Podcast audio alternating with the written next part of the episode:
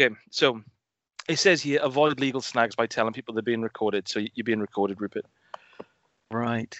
Otherwise, otherwise there would have been a lawsuit coming your way. um, or a law dress, as the case may be. Oh, very good. Very good. Very inclusive. Um, so yeah, you you suggested this. This is the Kino Kingdom four now, and I've just finished it the second, so I am catching up. But um, you said you've got like nine films. Um, I think it's only eight. Come on. Oh no, you said it's eight plus the one we saw together. Oh yes, yes, so it is nine. In fact, yeah, it's good. I almost forgot about Virtual Combat.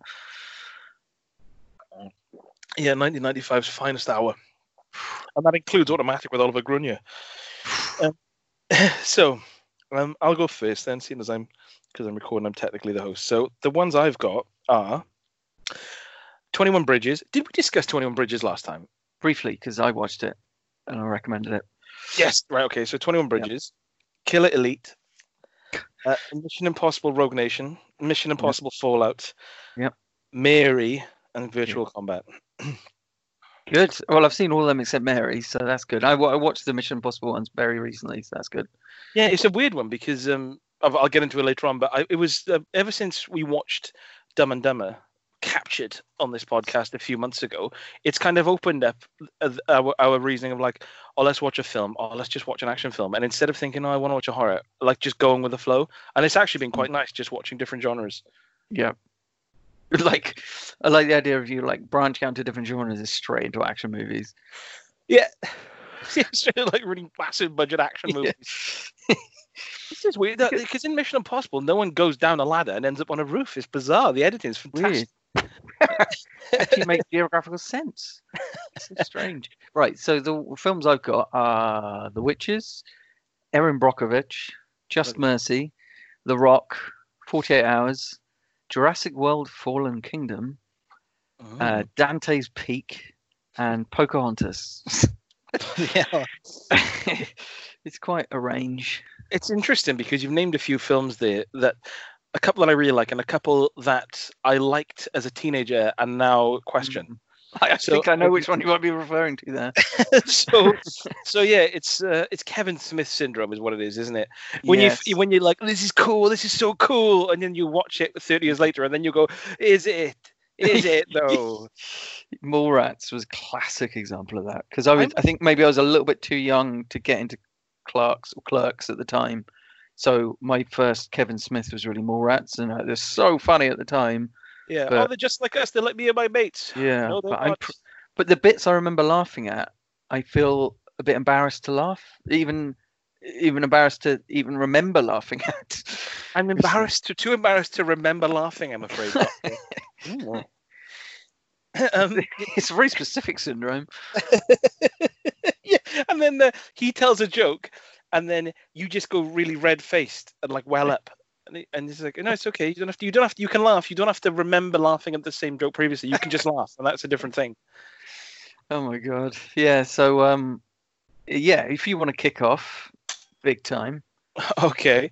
Well, we'll start off then, because um, I let me just have a little look. Well, I'll tell you, we'll, I'll start off with the um, the Mission Impossible films, and I'll just do them together because, um, yeah, I just fancied Tom Cruise. I just I was listening to a Mark Kermode and Jack Howard podcast. I'm not sure how much of Jack Howard Jack Howard I can listen to because he has a few mannerisms that I find irritating. Who Uh, so I tend to is Jack Howard? He's a he's a 28 year old film critic, um, and Uh, it, it's um it, it, I think his his approach and like his laugh and stuff leans a little bit too into YouTubers for me. There's something a bit YouTubey about his about his presentation, and I just find it a bit grating. Um, so yeah, I, I watched. I can't remember the reason. Yeah, he said that Mission Impossible Rogue Nation was like his favorite, and it was better than Fallout. And then I realized I haven't. The last one I saw oh, was the one before that, which was called Ghost Protocol? Ghost Protocol, and I didn't like it because Jeremy Renner was in it, and I thought they were going to try and replace Tom Cruise with Jeremy Renner, which is something I I thought, well, I think that was the original plan, but they really, really dialed that back in the, in the following two, didn't they? just he's just got an irritating, f- like it seems a harsh thing to say, but I just don't like looking at him. Like he's not like he's an ugly man. Mm-hmm. I just find his presence a bit grating.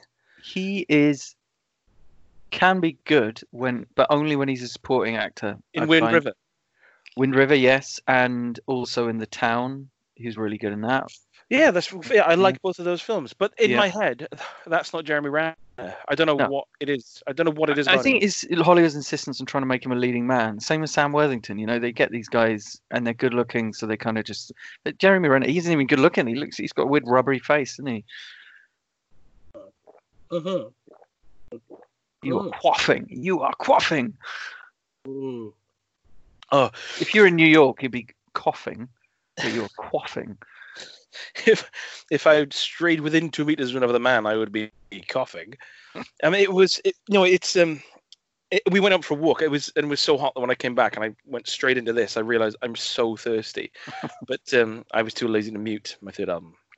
Um, so yeah, it was. So I watched um watched um the right way around. We watched yeah Rogue Nation and then Yeah. Fallout, and I watched Rogue Nation and I I really I've got to say there's just something about Tom Cruise. He's almost like a failsafe for me. Like Yes.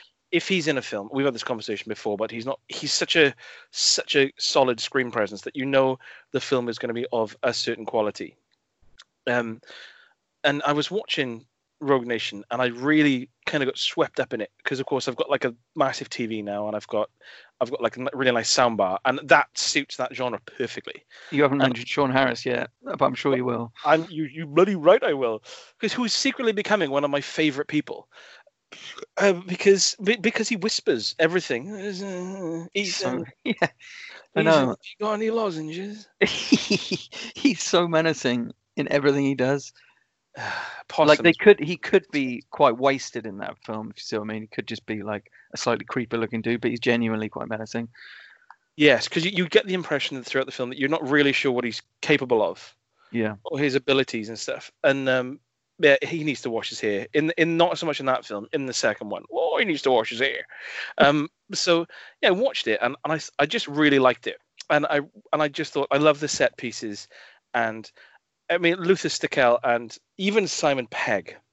Um, like, and I quite like Simon Pegg's character because he's not your typical like IT geek, although he's kind of like doesn't really want to get, you know, he he doesn't look the part. He does get involved, and he actually he's not just a two dimensional like oh I'm I'm the IT nerd. who, Like you know, every time fires a gun, I run away and, and cry, sort of thing.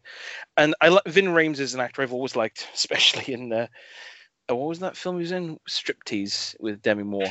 Oh my Um, god, um, so, yeah, I like I like Ving Ving Rhames a lot, and, and I watched the film and I thought, yeah, I think I've been with this series on and off since 1997, six, six, Six, yeah. and I I liked it so much. I thought I'm going to watch Fallout, then I might just start from the beginning again because the first Mission Impossible is so so different to the rest of them. It's so much more like it's such a like almost like a little genre piece. Like it's Yeah. almost like a staged kind of thing, and I really like that. Plus, it'll have some amazing use of early internet in it, which I always enjoy in films. Oh yeah, yeah. I watched it quite recently. It's like because I've never actually seen it, but it, it's Brian De Palma, of course. So it's got these really, it's got these really virtuoso kind of like shots in it and stuff, and like these cool set pieces.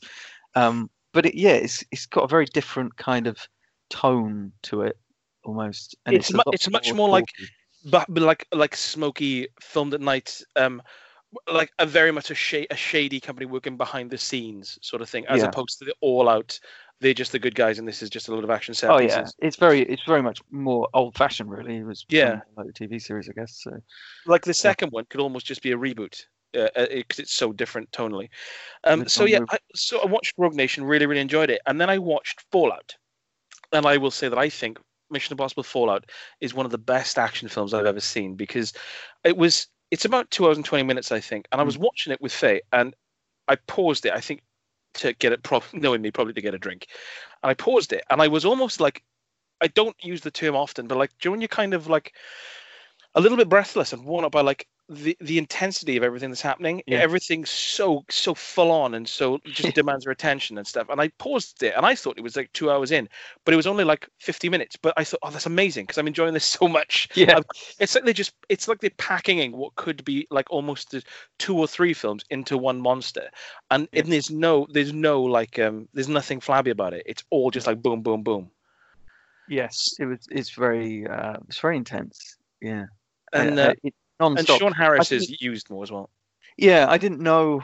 I didn't know it was was like uh, two hours and twenty minutes. It doesn't feel like that way No, not at all. it's paced well. So it, yeah, because it doesn't really matter how long a film is if it's engaging all the way through.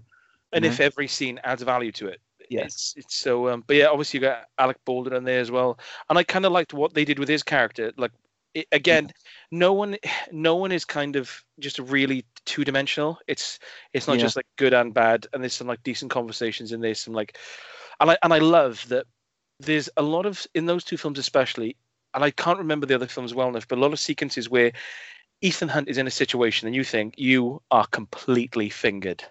And you cannot get out of this. And then they do. And it's it's like oh that was cool. I like that. It it never felt Yeah. cheap and i never felt cheated as a viewer Yeah, so there were no Deus Ex Machina moments where it's like, okay, well that's just ridiculous. You know the whole thing about crawling around the dark finding a shotgun or whatever it is. You know that kind of stuff.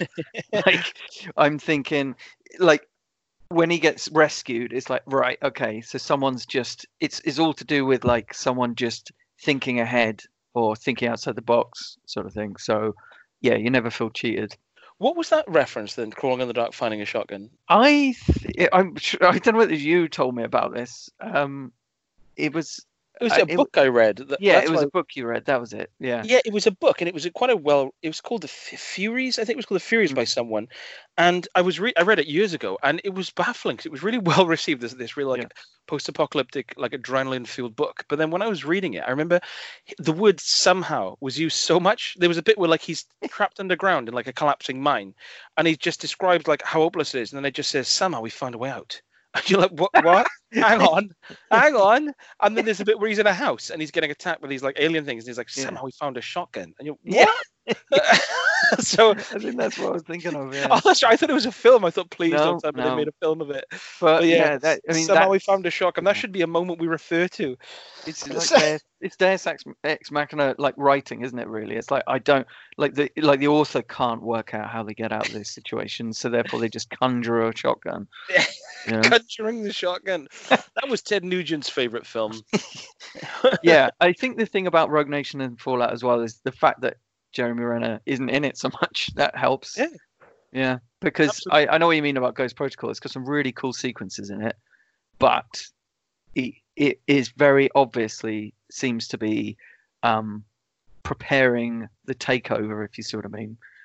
Uh, and and that was a bit dispiriting, really, because he has not got the charisma of Tom Cruise. and you and you don't need the whole point of like everything in the, the mission mission impossible itself is like he it's like ethan hunt is the, driving force and he's got a team so having someone on an equal level with him just kind of dilutes everything a little bit you, Mm. you want the focus to be on one man doing these things and yeah absolutely and i think with um jeremy Renner like dipping out of it a little bit and i i'm just going to say this and I, and I don't care who disagrees with me and i'm just going to say that rebecca ferguson is pretty Whoa, hang on. i'm going to have to edit that out i know it's let's completely not, yeah, let's not let's not throw around these controversial comments. Yeah, it's there was like in that I know like he's got his his wife Julia, and obviously she comes back into it a little bit, but there were sequences in that, and it, it never, and I like how it never just devolves into like a love story, but there were Yeah. moments in it and where you think, yeah, I, I can genuinely see the chemistry, I can genuinely see why you would fall for this woman. It makes perfect sense in the story, and Yeah. like because she is a complete screamer, and again, not a two dimensional character. Yeah, So yeah, big big fan of those two films, and it's made me want to watch them. I'm gonna work backwards. yeah. I would say that the, the early ones aren't quite as good. Well, the first one's quite good, but the John Woo one is a bit of a mess, especially when he just beats up what's his name on the beach at the end. Um, Is it like? Hang on, no, don't say Dougray Scott. yes, and it's just like a slight. He's a slightly older man and a weedier man. And he just like have has a fight on the beach in slow motion. It's awful. The third one is the J.J. Abrams one, and that's okay. Uh, that's the one where the bomb goes off in the woman's brain. Oh my god, the, eye- and the eyes go, yeah, amazing, amazing scene. yeah, uh, that's got a really good final sequence bit, really exciting ending. But yeah, I just think, yeah, it basically the first one's quite good, but very different. And then really, it's the modern ones, the Ghost Protocol, um, Rogue Nation, Fallout. There, I think that's where it's almost rebooted, really, isn't it? Yes, yes. Um, so you know that that was that was my take on it. Like the, I know it's it's a bit. I, I like in these podcasts talking about like sort of more niche retro action films and horrors and stuff. But if if it's going to be a huge blockbuster, it's got to be a great one. And and I think that they just they are like a high watermark of the genre sort of thing. Yep. And when people die, they actually die. which is good. Which is good. Unusual in a blockbuster these days. So that's yeah. a fair point, actually. Yeah. Yeah. Um. Right then. So um, well, the first on my list is The Witches, which is a bit of a. I, I don't know if you've seen this film. Is this a 90s film? It's from 1990. Who's in it? Sorry, I think I when you say The Witches, I always think of The Witches of Eastwick. Anjelica Huston is in it, and um, Rowan Atkinson. Uh, it's a lot of British actors. The fact it's, that you're struggling to remember who's in it isn't a good sign. Uh, like um, it's a load of British actors you'd recognise, people who who now cropping up in like Downton Abbey and stuff, basically. But anyway, this was so it's directed by Nicolas Roeg, and he was the guy. Oh. He was the yeah. guy who did performance with Mick Jagger and uh, Don't Look Now, of course. Yes, yes, yes. And um, uh, whoever thought it was a good idea to get him to direct a children's horror film, I, I is bizarre. See, because I remember this film being quite a big deal at the time. Um, but I think it flopped pretty hard at the box office. It's, I'm not really surprised. Based, it's not based on a Roald Dahl thing. Yeah, it is. It's based on. Oh, right. Okay, that doesn't. And it's a pretty flimsy story, really, because it's about. It's really dark. I mean, this kid's parents basically just die at the start, and he's raised by his grandmother, and they live in Germany, and she believes in witches anyway. And they go, um, they go to England, and they stay in this hotel, and it happens to have like a conference of witches there. This um, is really bringing back memories for me. Yeah. Um, I, yeah, it's amazingly scary for children and too kind of like shallow and silly for adults, really. Uh, Jim Henson does the like puppetry, so that's really cool. Um, it's but but Roeg is like he's such a strange choice for like a children's director because he uses loads of like naturalistic lighting and like handheld camera and these weird crooked close-ups and and it makes everything really uneasy.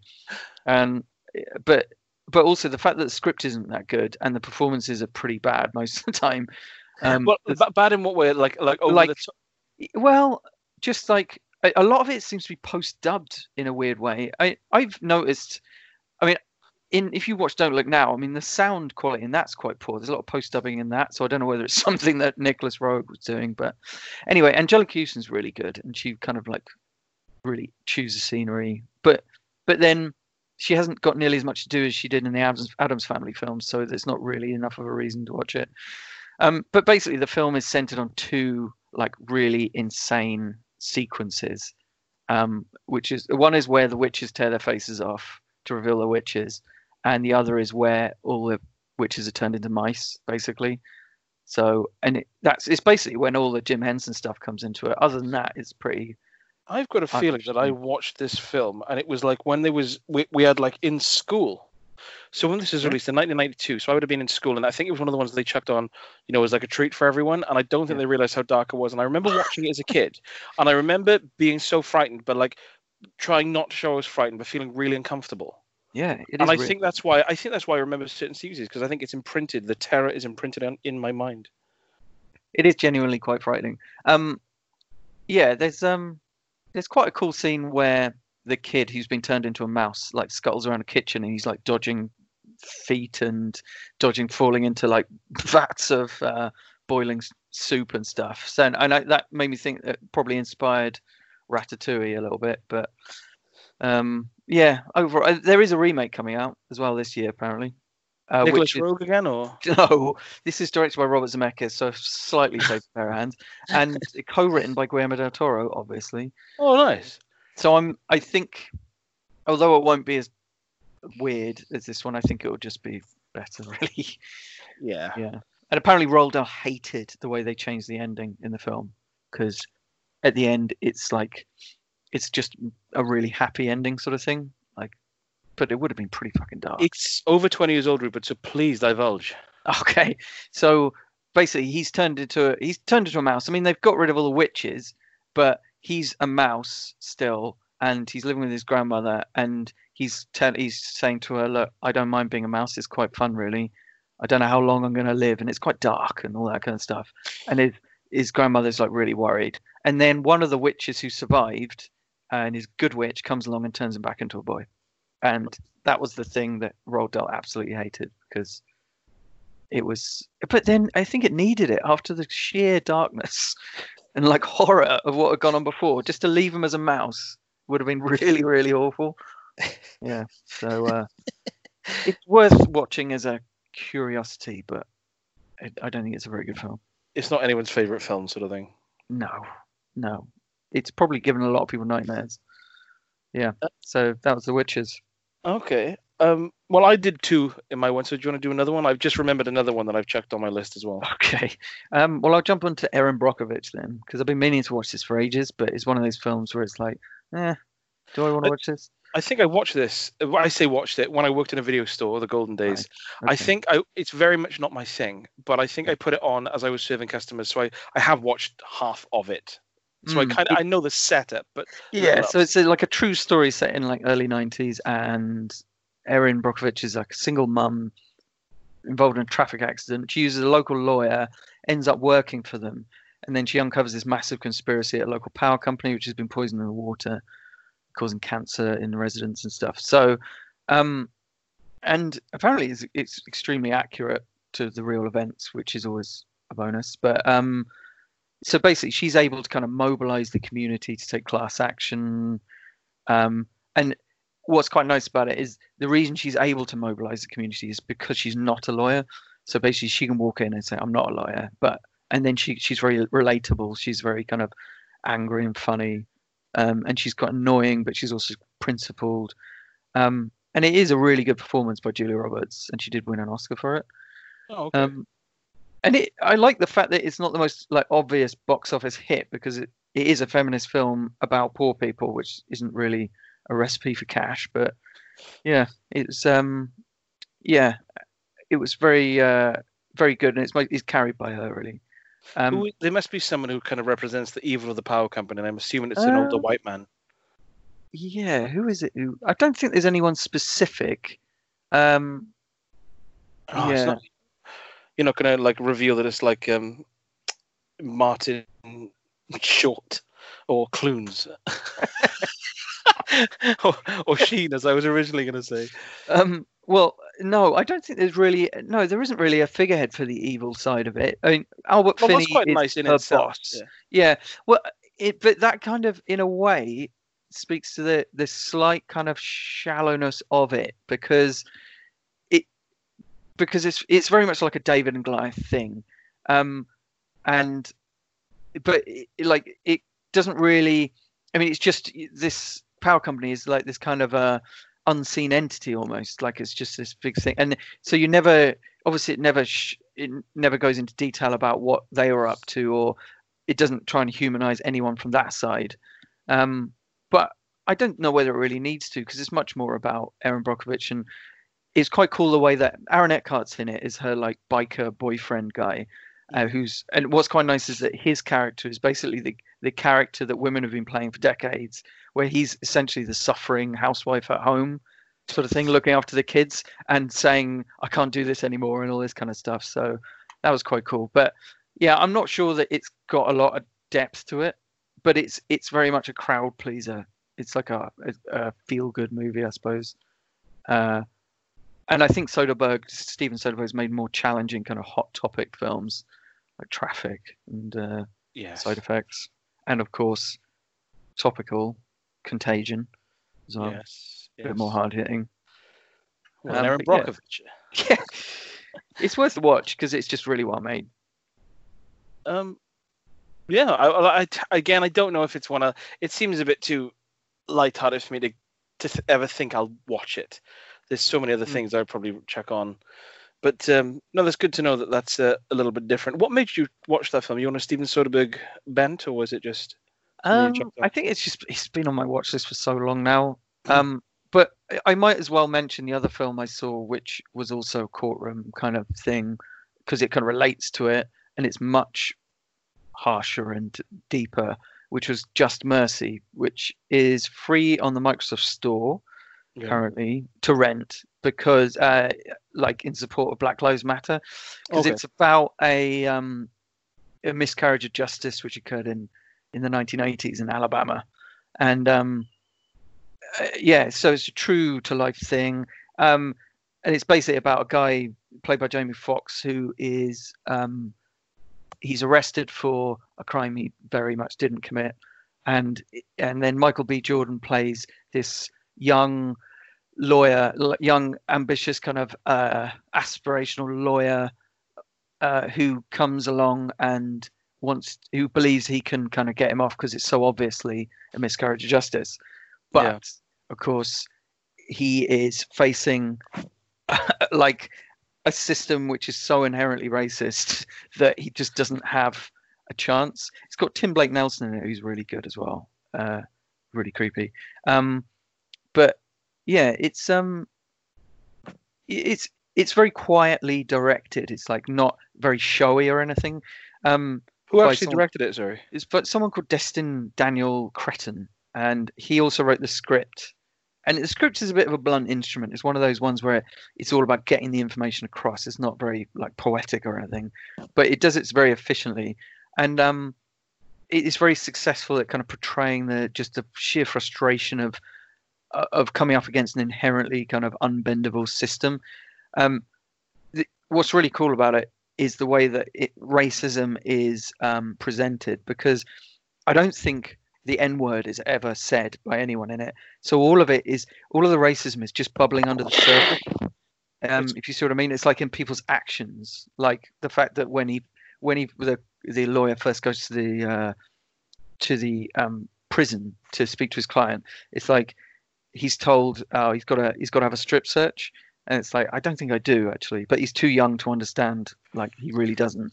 And so he goes through this strip search, and it's obvious that it's got nothing to do with security, and it's just a power thing by the like the white guard. It's just awful. Like, and it's all about looks and little comments that people make, and it really puts you into that kind of that that uneasy feeling that people are looking at you differently, sort of thing. So it's quite clever that way. Um, yeah, so that's really good, and it's it's yeah, so it's, it's definitely not unlike Erin Brockovich. It's definitely not a feel good movie, more of like a feel ashamed movie.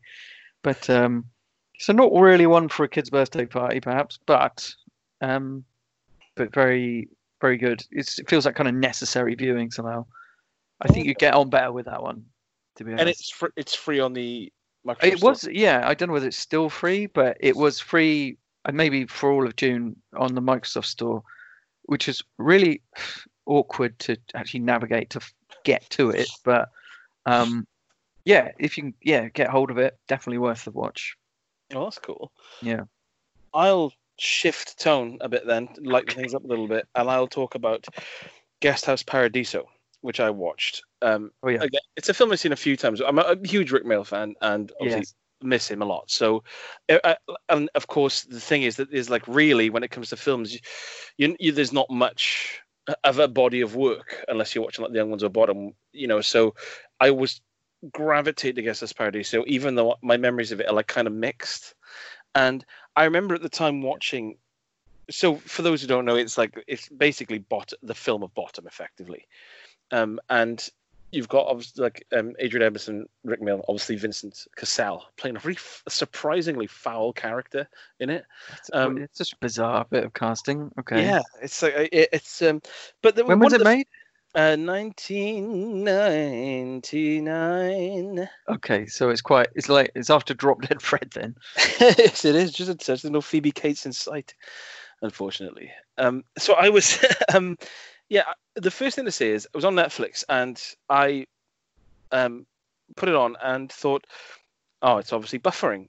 But no, it's got this weird, almost sub DVD quality to it um, that I, I just, I, I, you'll know more about this than me. You, it's almost like you can see the interlacing.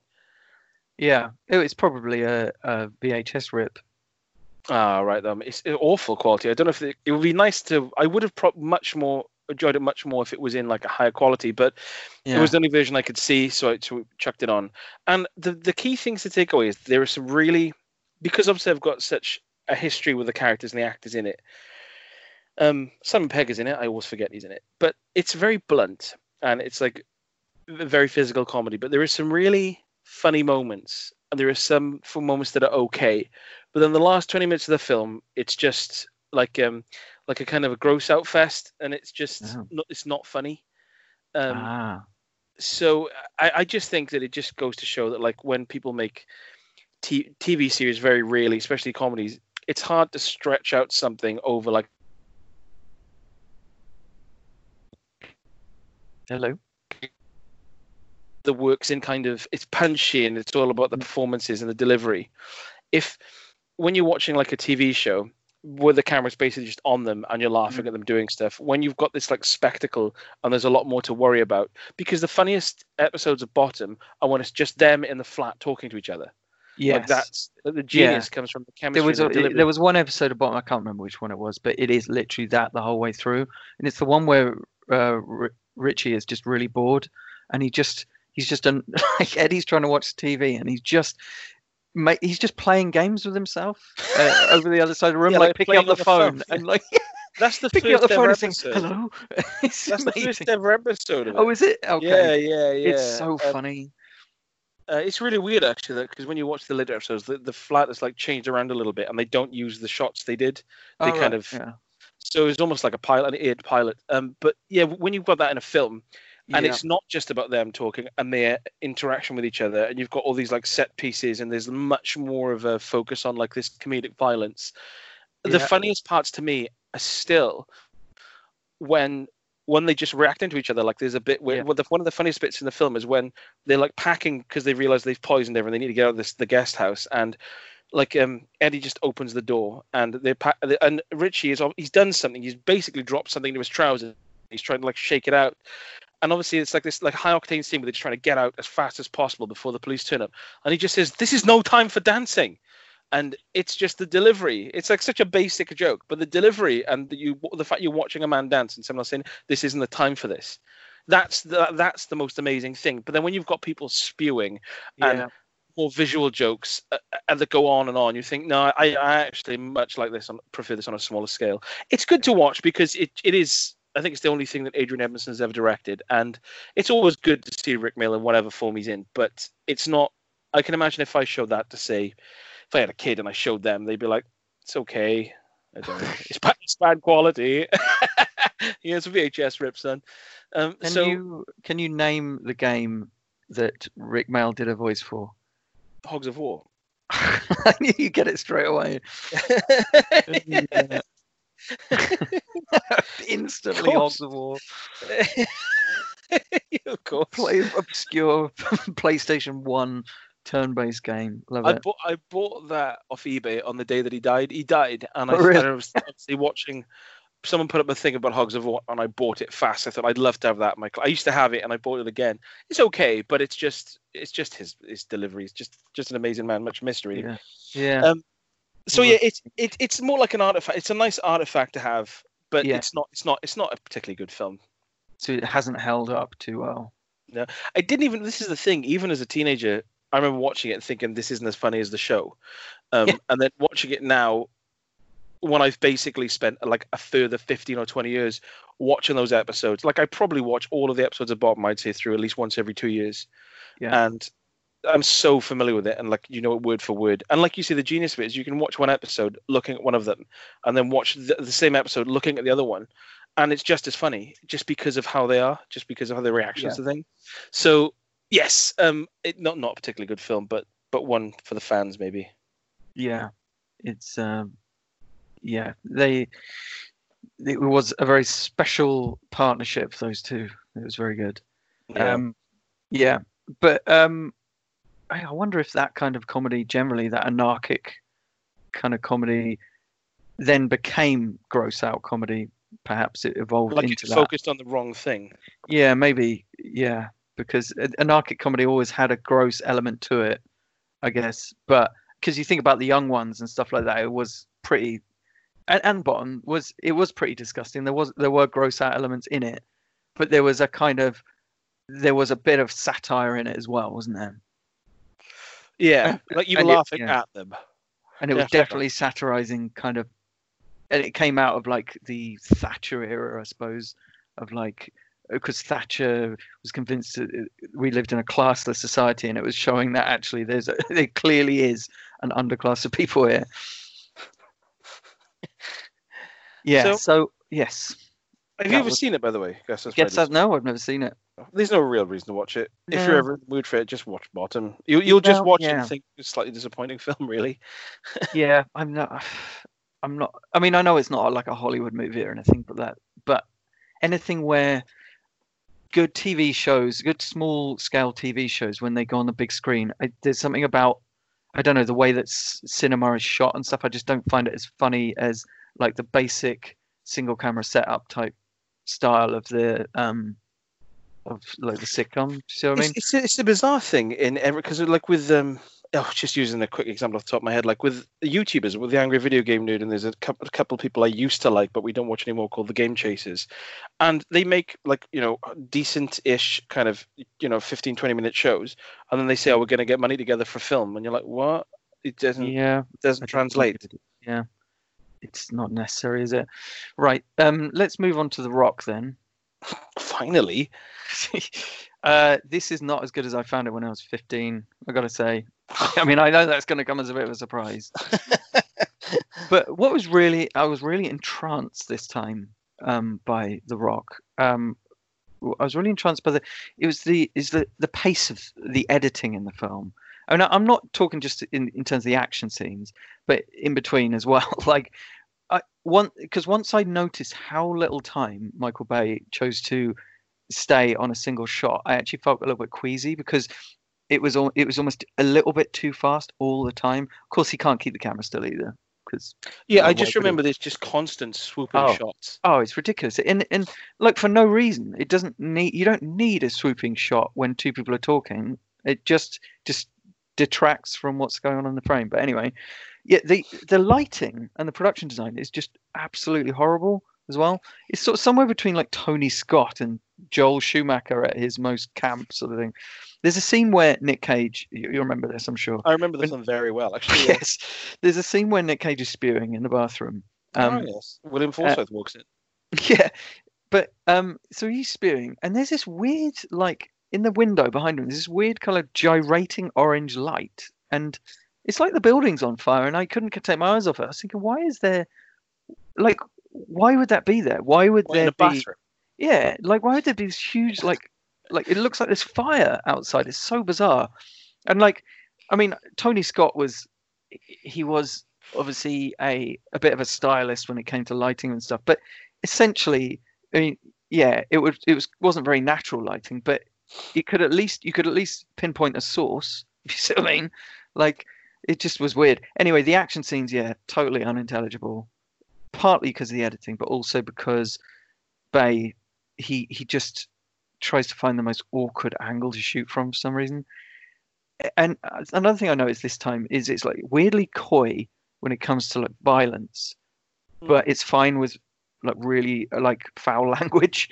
It's fine with the swearing, but like the violence is weirdly muted. I weirdly think, bloodless, isn't it? Yeah, I, I think if it was made today, it would probably be the other way around. I think they'd be a bit coy about the language, but the violence would be well, at least the same. Um, also, I want to point out, I, I'm not sure that Ed Harris's plan makes any sense in this film, right? because he obviously his he steals these VX chemical gas. weapons yeah. to threaten San Francisco, and um, unless there's re, uh, remuneration for uh, these veterans or whatever. But anyway, so he's basically he's a proven patriot. This guy who is he is well known to the to the security staff because they're calling him by like first names stuff. He is evidently reluctant to show force. So like even when Michael Biehn confronts him, he tries to stop the violence. So with all that in mind, why would he, of all people, chuck a load of chemical weapons at a civilian population? Like, it doesn't make any sense. I mean, they don't even really try verbal negotiation. They come up with the most ridiculous plan to take this known felon, um, of course, played by Sean Connery, um, on this ridiculous mission into the place. Um, and of course, uh, the first thing that Sean Connery does is try to kill one of the FBI guys, then go on the run and cause absolute chaos through San Francisco. That's the point at which they probably should have thought, I don't know, maybe this was such it was a pretty bad idea. Maybe we should try and talk to this guy. I mean, yeah, um, yeah, and it's um, but yeah, it doesn't. It just the whole incursion idea is just rendered even more silly by that point. So, you're basically you're waiting for it for the moment it becomes like a buddy movie with Cage and Connery. That's really what you're waiting for, and it takes about over an hour to get there. Oh yeah, yeah. But yeah, um, I just I watched it relatively recently as well, and and I just I was just I, the dialogue. I was all the lines that are supposed to be cool. You can you can almost they may as well after they say each line look at the camera do like a little smirk with their tongue in their cheek, but it's so like clunkily written. Like the the the way that like they try to out cool each other, and you think, oh, just shut up, guys. You're in your fifties. yeah.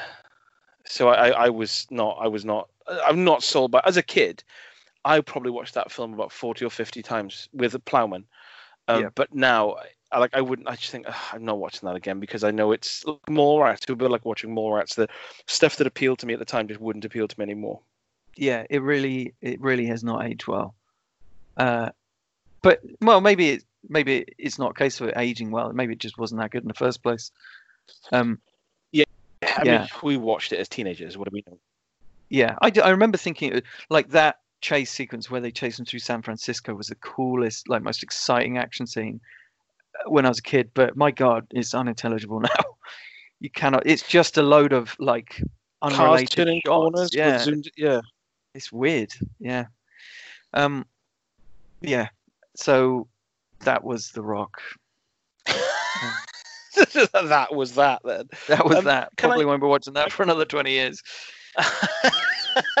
when you watch it, it's come around again, and yep, it's absolutely brilliant this time. Um, I'll be two minutes, sorry. I'm going to quickly get a top up. Okay, doke.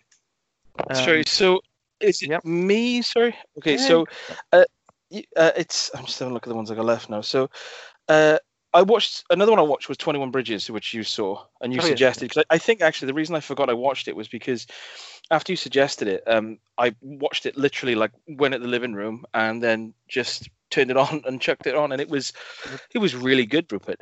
Um, it was like it feels like a really good.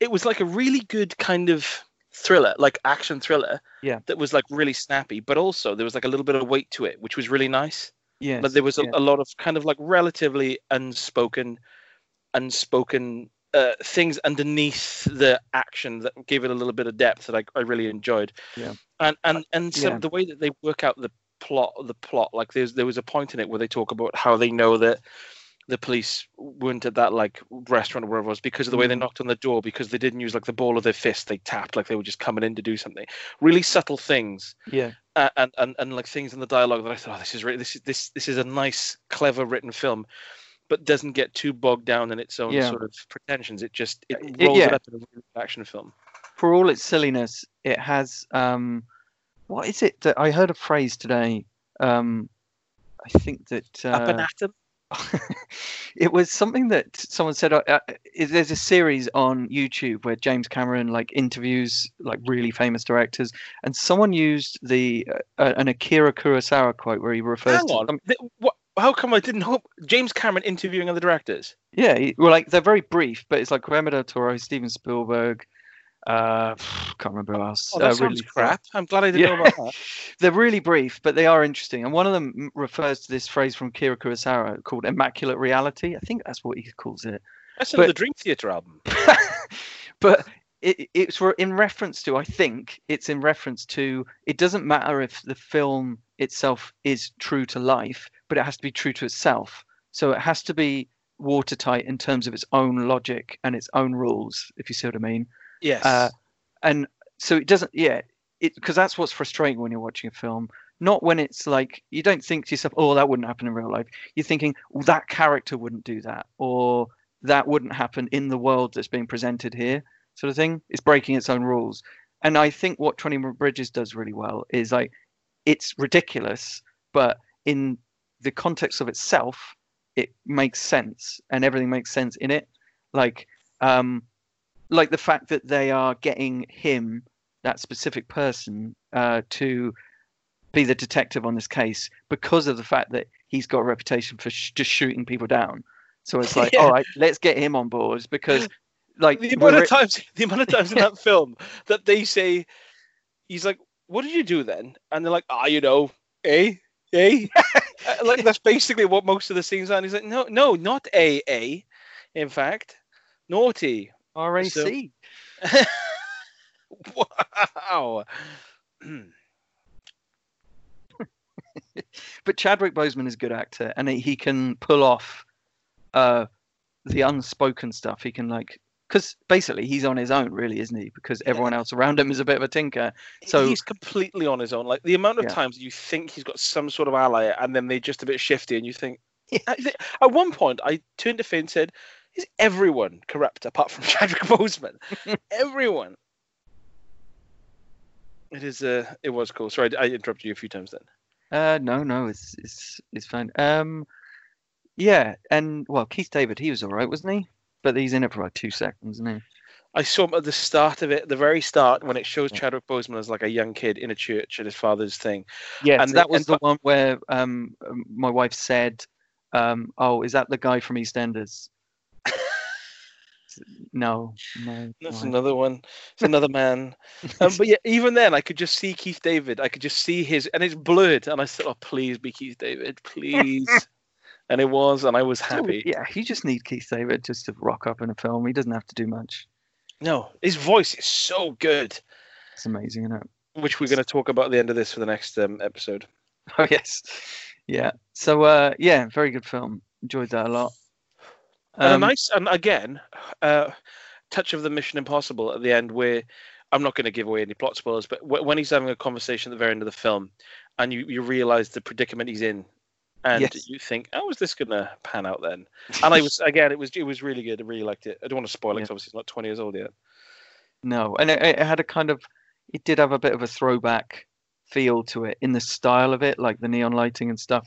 It Yeah. it felt like it didn't feel like a, a TV movie. It felt like a, a movie movie, and yet wasn't all about superheroes and explosions and stuff. So Yeah, and it was tense. And again, and I- and I know you. I think I think it's you that loves this.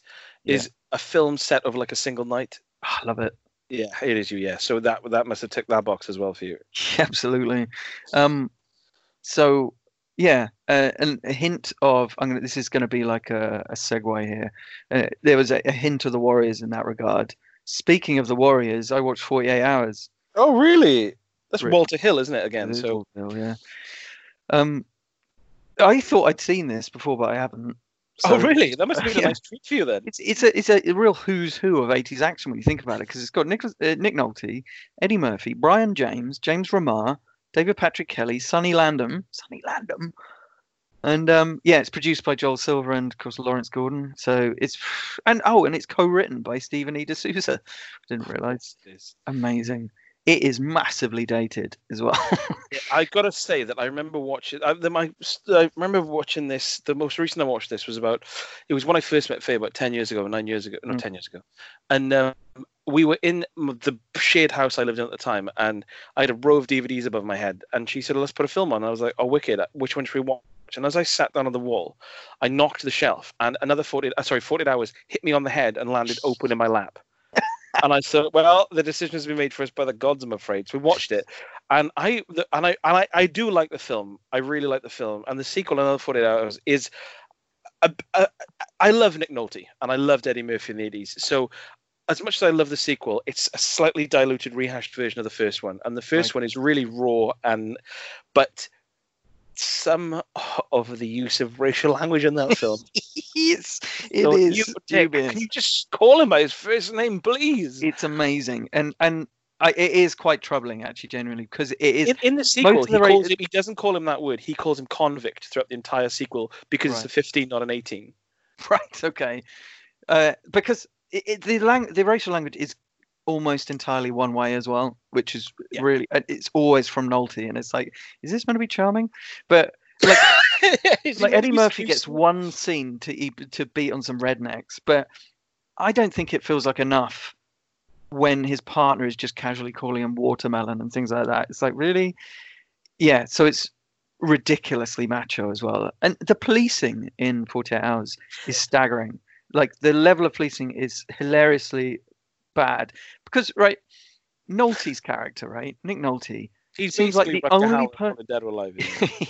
he is the only person in that city who care seems to care about the shooting of shooting dead of two cops. Um, he like the his boss doesn't seem to give it give a damn. It's like what? Surely this is like don't they usually like swarm the place if the cops have been killed and stuff? But yeah, so Nolte, yeah, and he never calls for backup or anything. So of course his backup is just a convict. Brilliant. And um and and also Nick Nolte, he he specifically says right that the cops at the start, one of whom is in Beverly Hills Cop as well. Actually, he's a horrible bad guy in Beverly Hills Cop, not Steven Berkoff. Um, but yeah, Nick Nolte says at near the start, "Oh yeah, those cops died because they were sloppy," sort of thing. But he is a cop who's who's constantly shouting in the street, kicking open doors, and and when he's driving, every time he drives in this film, he wheel spins. He wheel spins and skids around the corner, twatting the pavement on the way round. It's amazing. It's so amazing. The fact that he's such a he's, he's such a bad cop is amazing. Um, you, you when you said then you reminded me. I, I'm wondering, it's not Andrew Divoff, is it, or was he in the sequel? I don't think Andrew Divoff is in it. I, I'm trying to think who that cop is at the start now. Um, He is. Uh, I can. He's in a few things. He's he was the really menacing, horrible guy in Beverly Hills Cop who kills um, his friend near the start. Um, he's in a oh, few. Ed, Ed, Ed Ross and Andrew Divoff. yeah, That's what I'm thinking of. right. Yeah, he's um, yeah, he's really menacing. But he's really menacing in Beverly Hills Cop. I remember being terrified of him, and then discovering later that Beverly Hills Cop was originally written as a serious, like cop drama, and that's why you've got these weird, like tonally out of place moments when really harsh stuff happens. I, I'm not. I can't rest until I know who that man is. Unfortunately, Rupert. Yeah, let's um, You need to find out. I can't. I can't move on. yeah, let's um, let's have a look then. Good old Google. Uh, where was it? Um, James Good Russo old- is the one who gets killed. Um, Paul, I don't remember Paul Reiser being in um, Beverly Hills Cop. Is he in Beverly Hills Cop? I can't I don't remember. remember being in there. Uh, Berkoff. Mm. No, I can't see his name in there. Anyway, well, it's okay. not the best radio, is it? So Look, looking up a bit part. yeah, Um, I but I will find out who it is because I need to know. Um. So yeah. So yeah. Another. uh, So forty hours. It's. Is it? Is it a good?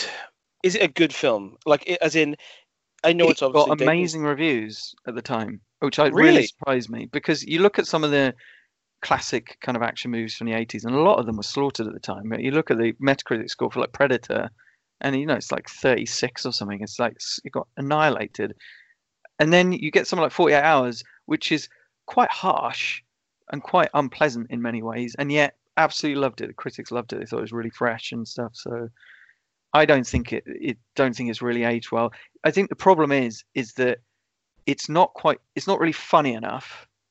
Um, to stand the test of time in a way that say Beverly Hills Cop has got because that's genuinely still quite funny.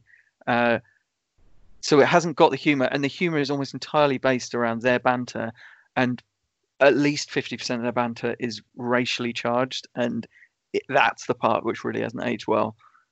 And of course, the fact that the the way that women are treated in the film is astonishing. when you were watching that film, uh, every time Nick Nolte opened his mouth, uh, as you sat there with your like Asian wife, did you whistle nonchalantly at any dialogue? Or yeah, it's pretty it's pretty rough. Uh, I mean, the thing is, Nick Nolte, he was he's always had this kind of gruffness about him.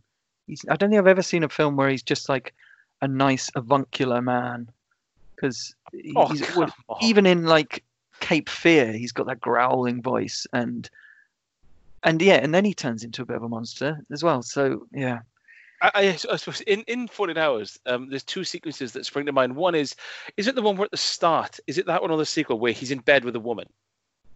Yes, he and to the- yeah, he gets to the bed and he puts a fag in his mouth, and she starts talking to him, and he's like, "Ah, yes, I gotta go, gotta go." he is rude to her.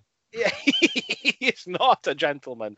And also, I think it's 14 hours as well, where, and it always makes me laugh. It's such a subtle thing where he goes back to like his desk and he just opens his desk and like a bottle of like whiskey rolls down and then and then a load of bullets and it, but just loose bullets and he just picks up uh, like a handful and just puts them in like his pocket loose. It just seems really unprofessional and really impractical. Yeah, maybe that's where the whole because we've watched a lot of like trashy action films where the cops are just bad at their job. And yeah, so, it is. yeah, It is astonishing how bad they it are. a trope. Um, yeah, so that was that. Um, do you want to move on to a, another one? Yeah, I've got yeah. three more.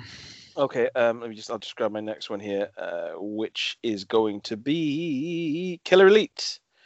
Oh, so, yeah. Killer Elite, obviously, Jason Statham, uh, It's Clive Owen. was filmed partly in Cardiff. But this is the thing, right? Uh, it's released in 2011, and it was just when I. It was just after I moved to Cardiff. Um, and they said it's partly in Cardiff, and I remember them saying that like Robert De Niro was on. It was on the street where the Promised Land used to be, who knew where the Central Bar Wetherspoons is. Mm. And I was like, oh, that's cool. It was filmed in Cardiff. And I watched it at the time. I don't I can't remember how or where, but I remember watching it. And I I don't know, it doesn't even make sense now, but I remember thinking, oh, this is filmed in Cardiff, so it's got to be good. Like, it, it's, it's, you know, I'm going to at least get something like recognizing landmarks and stuff. Mm. And I think what happened at the time was I, it got pretty bad reviews, and I watched it, and I was so busy trying to spot Ca- Cardiffian landmarks that I don't think I paid any attention to the film. And I just have this. It's one of those films that totally slips under the radar, isn't it? Like Killer Elite, who cares? Oh yeah. And and I thought. I remember just thinking I really didn't like that, but I was in bed the other day, Faye had clocked out, and I thought I just fancy checking an action film. And Killer Elite came up on uh, Amazon Prime, and I thought, well, it's got Robert De Niro and Jason Statham, who I fancy in it. So how bad can this be, really? So I put it on, and I was actually surprised because it is like a pretty decent film. Like, th- there's a lot of the whole plot doesn't make sense. Uh, where he obviously Rob De Niro has been captured, and Jason Statham is his kind of protege, and Jason Statham is shown time and time again in that film, and it's filmed filmed in the 80s. Obviously, you've got Dominic Purcell actually doing more than one facial expression and not just Whoa. looking out of blinds for a change.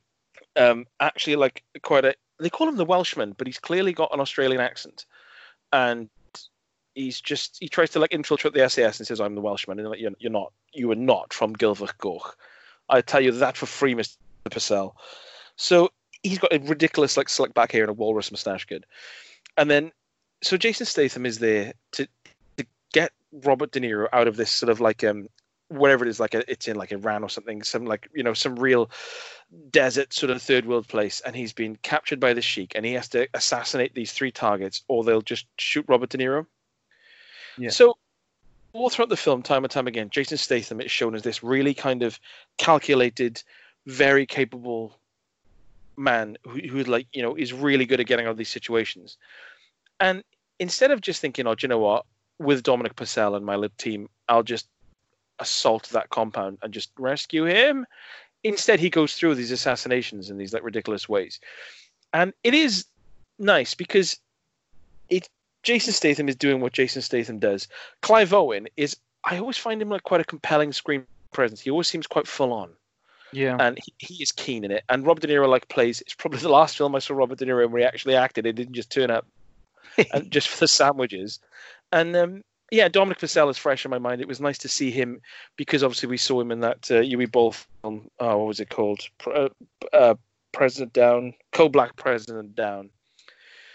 So I Yeah, because I had such bad. low expectations for it. That was bad because I had such low expectations. When I watched it, I thought oh, this is actually like, you know, I would assume this would uh, would uh, be you know like a solid seven out of ten. It's not a bad film. It's probably just because of the caliber of actors in it, like Robert De Niro, people didn't get what they wanted.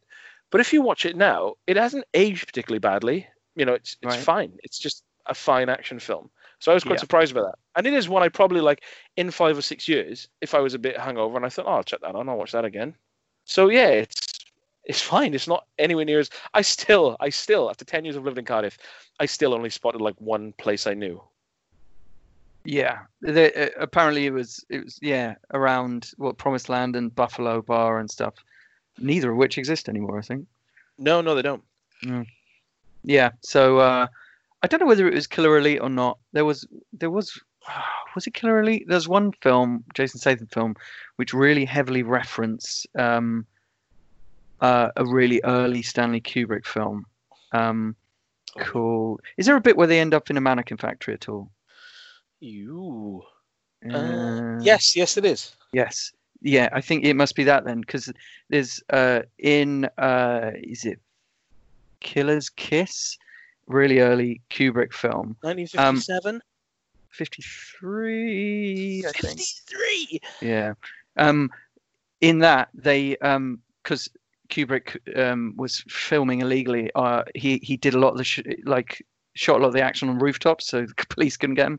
But so there's a bit where like one of the characters like run is being chased across rooftops and ends up in a mannequin factory. And I remember watching Killer Elite and thinking. This is just directly referencing that in a in such a weird reference to have in in that film because it's like who's really going to notice that unless they're a complete Kubrick nerd like me. But I thought that was quite nice. Your glasses were firmly up your nose when you Oh, watched that. so far up my nose. It was one of the They few times I've spoken in the cinema. Yeah, really? Yeah. I had to I had to tell Dave. I think he was sitting next to me. Um, Yes. So uh, let's let's move on to Jurassic World: Fallen Kingdom. I Ah, think you've probably seen the first Fallen. Uh, Jurassic. Oh, right, I was going to say, is this the first? This, this is the second one, is it? This is the second one, and I hated, loathed the first Jurassic World. Uh, I I didn't have exactly have high hopes for this one, um, but it is it was directed by what's his name J A Bay- Bayon Bayonia, uh, the uh, I guess I want to say Mexican director.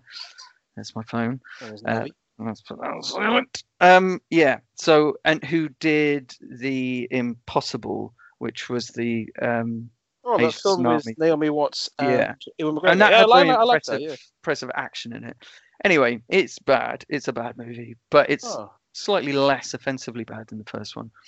At least in this one, there's slightly less of a sense of it being like actively against its female protagonist this time around. But Chris Pratt's character is still completely and utterly charmless.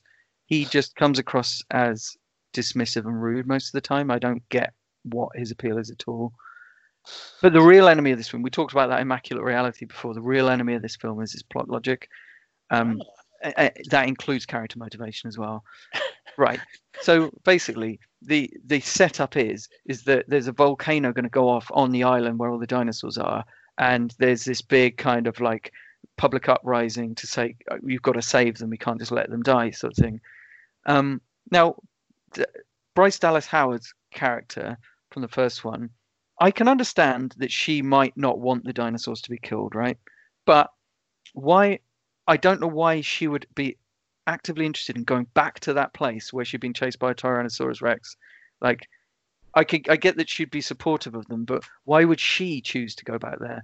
Um, and you know, like, I and it made me think of Aliens, the James Cameron film, and the way they deal with that problem. With, and I worked it out. It's like three very short scenes in Aliens, how they they solve it. Uh, like Ripley says, going back to that place is a bad idea. Uh, that's one scene. She then refuses to go. That's another scene. Then there's a third scene where she has a nightmare and reluctantly agrees, uh, but with certain terms attached. And that's like 10 minutes of screen time. It's all you need to make it logical that someone's going to go back anyway. But yeah.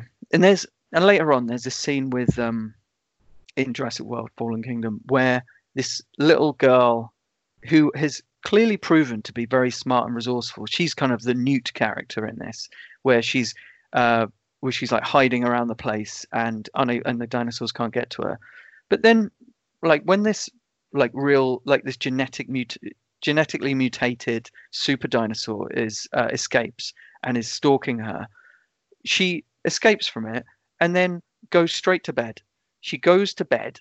She goes into her bedroom, uh, just you know, completely open and go gets under the covers. And I get what I get what they're trying to do is it's like a primal fear thing, and it's the one place you feel safe. But that's not how she's been presented as a person. She's she's not being presented as just babyish. She's been presented as very smart and resourceful. So why would she go to bed? And the answer is because they want to have a cool shot of a dinosaur claw reaching over a bed towards a little girl, and that's it.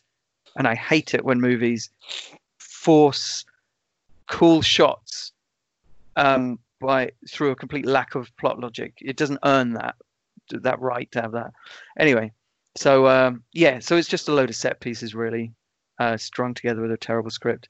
I quite like Toby Jones is in it, and he's dressed up like Donald Trump with a set of fake teeth, so that was good. that was it. Two hundred million dollars well spent.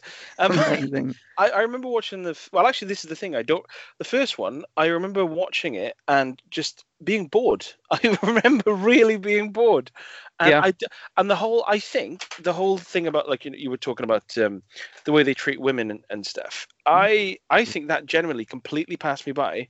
Because of my overriding boredom, I think I was paying so little attention to it. I Yeah. just thought, I don't really care. It is. It's nasty. There was a great article written by the now shamed Devin Faraci of Birth Movies Death, where he talks about the specific scene where a, one woman is tortured to death, really, by the dinosaurs. It's really protracted, and it was really interesting and very wise. It to explain why it is that it feels so uncomfortable in, in that scene, and it, he talks about like film having a language that it, on an almost unconscious level we we react um, we react in certain ways depending on whether the person deserved it or not. This is why like we're okay with watching the evil guy get torn apart, but in Jurassic World, he wasn't torn apart. It was um, Vincent D'Onofrio, and he gets killed off screen. And yet this woman, whose only crime has been not liking children, um, she is picked up, torn apart, uh, ripped to pieces, and then swallowed by a dinosaur. And it's like it's weird. And it, it, the pro- the problem is it yeah, doesn't. but it probably was a cool shot, Rupert. Yes, it was a cool shot as he plummeted into his mouth. I think I was having a think about Jurassic Park and its sequels, and the reason why Jurassic Park is the only good Jurassic Park film.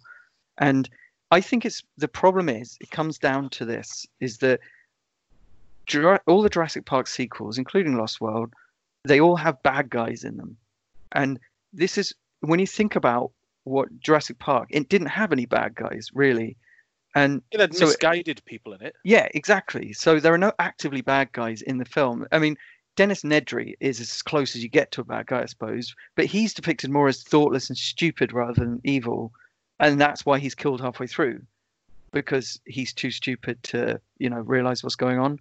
He's almost like a MacGuffin, really, isn't he? So, and that means that the the action, what what what happens in Jurassic Park is dovetailing with its central theme, and that is of humans overreaching their grasp um, of science, and so they get punished for that. But they're not doing it out with evil intent. You know, like um, what's his name? John Hammond isn't doing it with evil intent. He wants to bring joy to the world, but he does not. Yeah, but once they started introducing bad guys, the kind of with the more bad guys you introduce, the it has a direct effect on the sense of wonder that the dinosaurs once had. It becomes a completely different kind of dynamic. John Hammond is so focused on bringing joy to the world that he even forgets to visit his dentist, doesn't he? So harsh. He's such an old man. He was at least 40 in that. he was, wasn't he? Um, yeah. So it's crap, really. I think of. you you get paid four hundred pounds per review on this channel, Rupert, and I want more than it's crap. I'm afraid. Um, I think that my I have a certain I think an aspect of my personality that I think that I I have that a lot of I, I get the sense that a lot of people don't is that I don't really when I watch a film. I don't care what other people think about it. Like I don't have like stuff in the 80s. I don't hold anything dear. so Yeah. when it comes to things that um like people talk about Indiana Jones or the Goonies or like even the films I love, if people don't like them, I just think fair enough. I don't really get defensive because I think it's completely subjective. But with Jurassic Park, I, I remember lo- the first film I watched again, again, I think about two years ago. Yeah. And and it is still impressive. Like the the the, the visuals is impressive, but the Yeah. truth is that like Laura Dern and Sam Neill and uh, uh, and um, Richard Attenborough and Jeff Goldblum are all very good actors, Yes. and and it's like if even if you take the, the tension in the film, it's still good. But there's a lot of sequences in that film, Yeah. Where they're just looking at dinosaurs, and you, you're like, now you watch it now and you're like, okay, I know you just love the majesty of it, but it's like when you when you're not so completely soaked up in the special effects, there are a few moments where you think, okie dokie, we can move on now. But it's still it's still good. It's still a, a good film. It's still And I- very impressive. Yeah, and, and, and then the yeah. sequels, like I, I, don't remember any of them.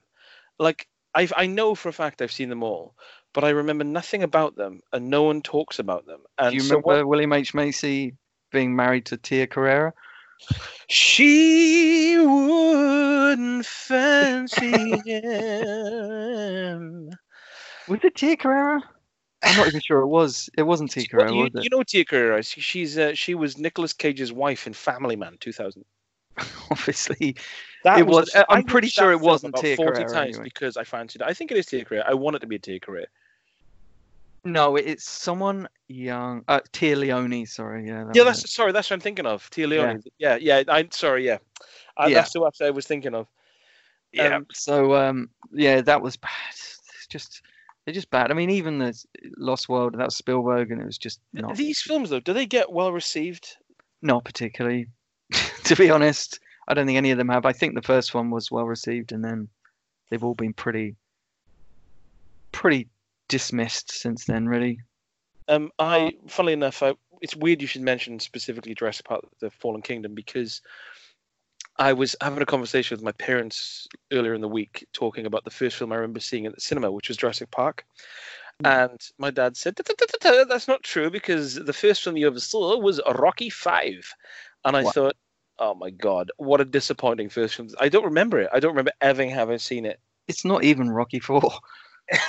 oh, yeah, it's not even anything. So yeah, um, what was the first one you saw at the cinema? I the first one I properly remember seeing was Who Framed Roger Rabbit, but Terrifying, terrifying. absolutely terrifying. But I have very very vague memories of watching um, Black Cauldron, which was a really dark Disney film from the mid '80s. So I must have watched that when I was a toddler, really. You must But have been, yeah, God, yeah, you must. Have I've been tried watching that again since, and it doesn't really bring back memories. I just thought this is really heavy and dark for a children's film. But I think that was during the Disney It's the slump. theme theme of today's episode. yeah. Um, yeah, Disney had a massive slump, didn't they, prior to like Aladdin, the Lion King, and stuff. Their resurgence. So I guess it was during that period. Well, this is your talk about uh, Jurassic Park is a really nice segue actually into the film I want to talk about, which is Mary with Emily Mortimer and Gary Oldman. Right. So this is interesting because Oh, I've seen this. you've seen it, have you? Yeah, why have I seen this? I don't know why you would have seen Did I it. do? I, I might have got a review. Had to do it for a review, maybe. Hang on, you keep you keep talking, and I'll find out if I did a review of this. okay, dokie. Um, so I was, uh, we watched a film which we'll talk about soon called Virtual Combat, which I won't mention now, but we watched Virtual Combat last Thursday, uh, Rupert and I. And then after I, as I was watching the film, as I went out to, yes, pour myself a drink, I popped my head in the bedroom and Faye was watching this film and I just popped my head in and I saw like Gary Oldman, Emily Mortimer, they were on a boat and they were arguing and I came back in and then because she'd paused it to have a conversation with her mum, when our film finished, she was still on like 20 or 30 minutes into hers. So I thought, oh, this is perfect. Two films, one night, boom, count me in. So I watched this film, uh, Mary. I didn't know what it was called till afterwards. And I thought, this is a film where Emily Mortimer and Gary Oldman are putting on really, really unconvincing American accents.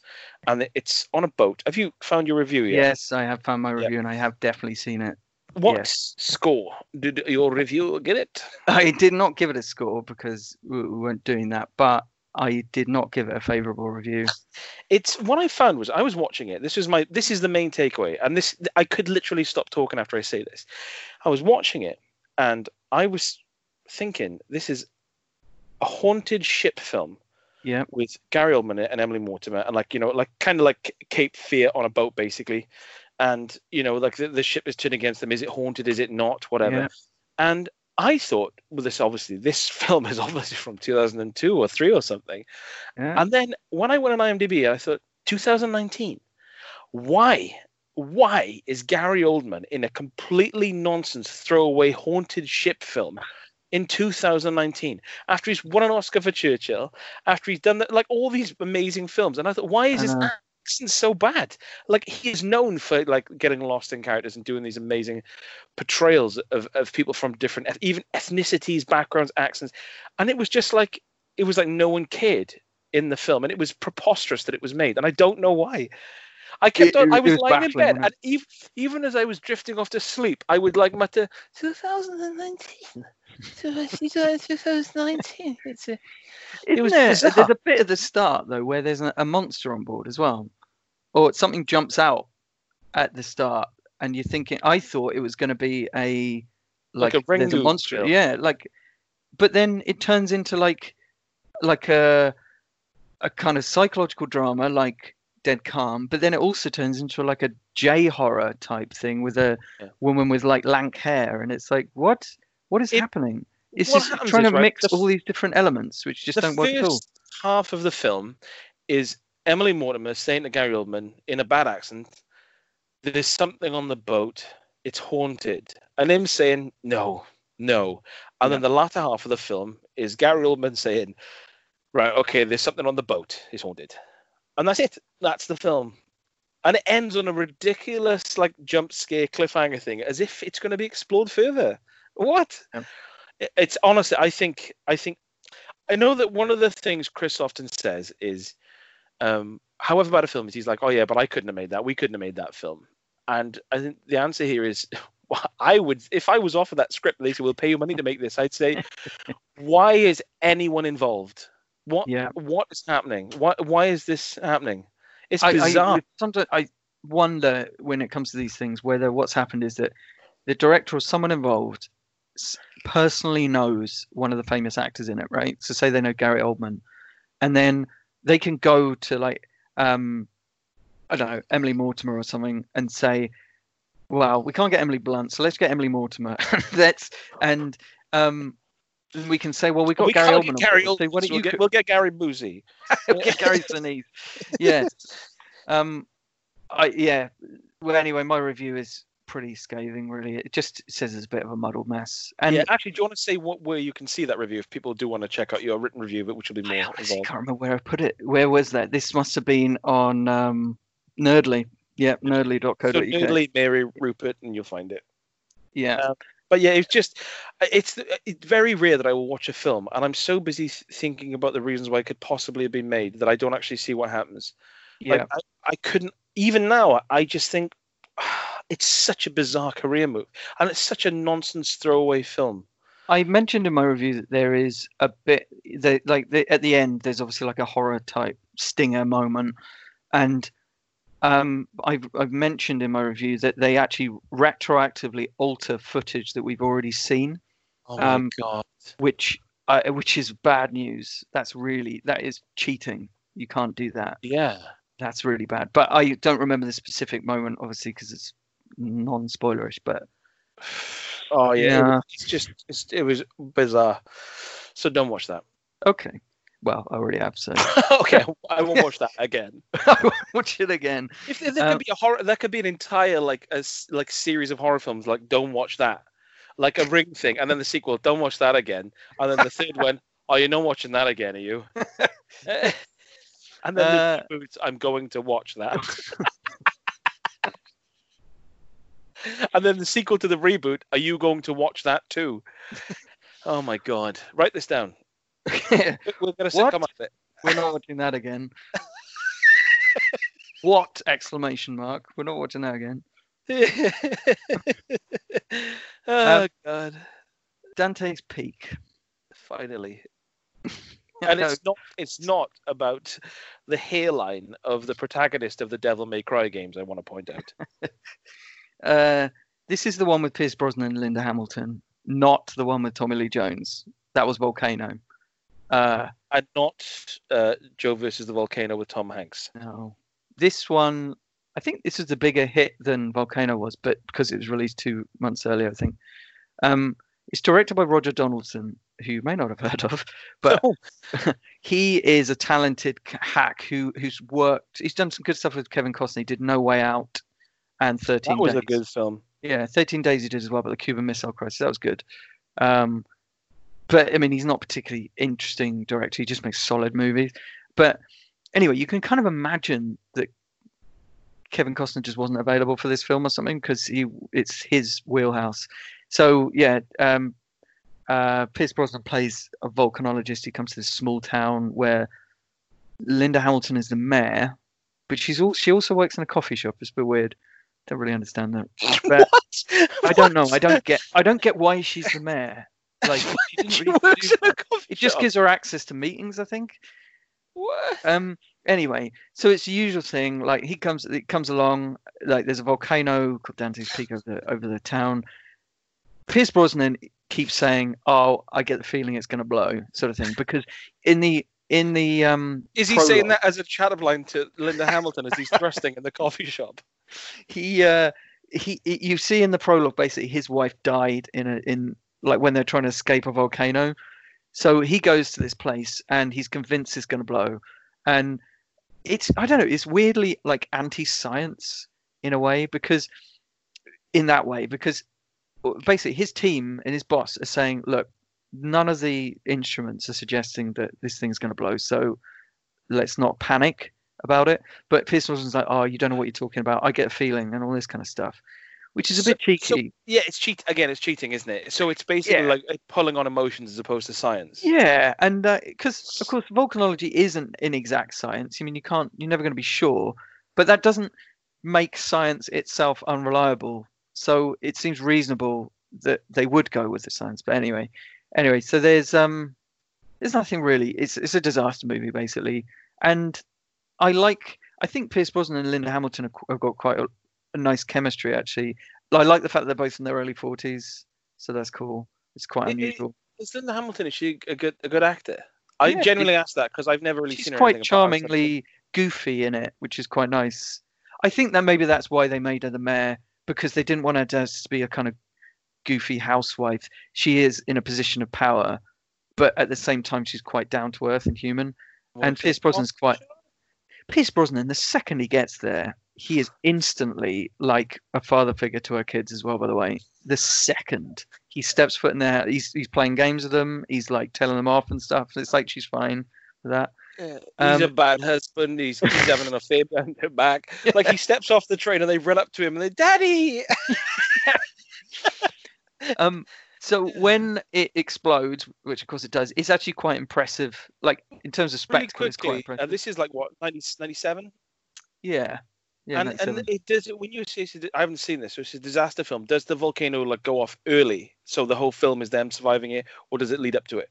it leads up to it so it's very much like last half hour of the film is pretty much things blowing up and things falling from the sky and it is quite well done actually like they didn't try and use a bunch of early cgi that's the key thing good. really so we've all seen. when the um when the town like they must have built a town or something because when it starts coming down it just smashes up the whole place and it's clearly they they they use clever model work um and big scale special effects basically and they might use some cg on this on the smoke effects but other than that it's it's pretty good. It ends weirdly suddenly. That's what i noticed Really? about it. Yeah it's really odd because it's like it just feels like it's really picking up and like it's very much like just them the family unit who've managed to get to a certain distance. And then suddenly and like they found somewhere to hide. And then it's like one like mini action scene which is quite tense. And then suddenly it's like oh everything's over. Everything's fine. It's weird it's really it's really odd. It's almost like it was missing just a couple of scenes towards the end.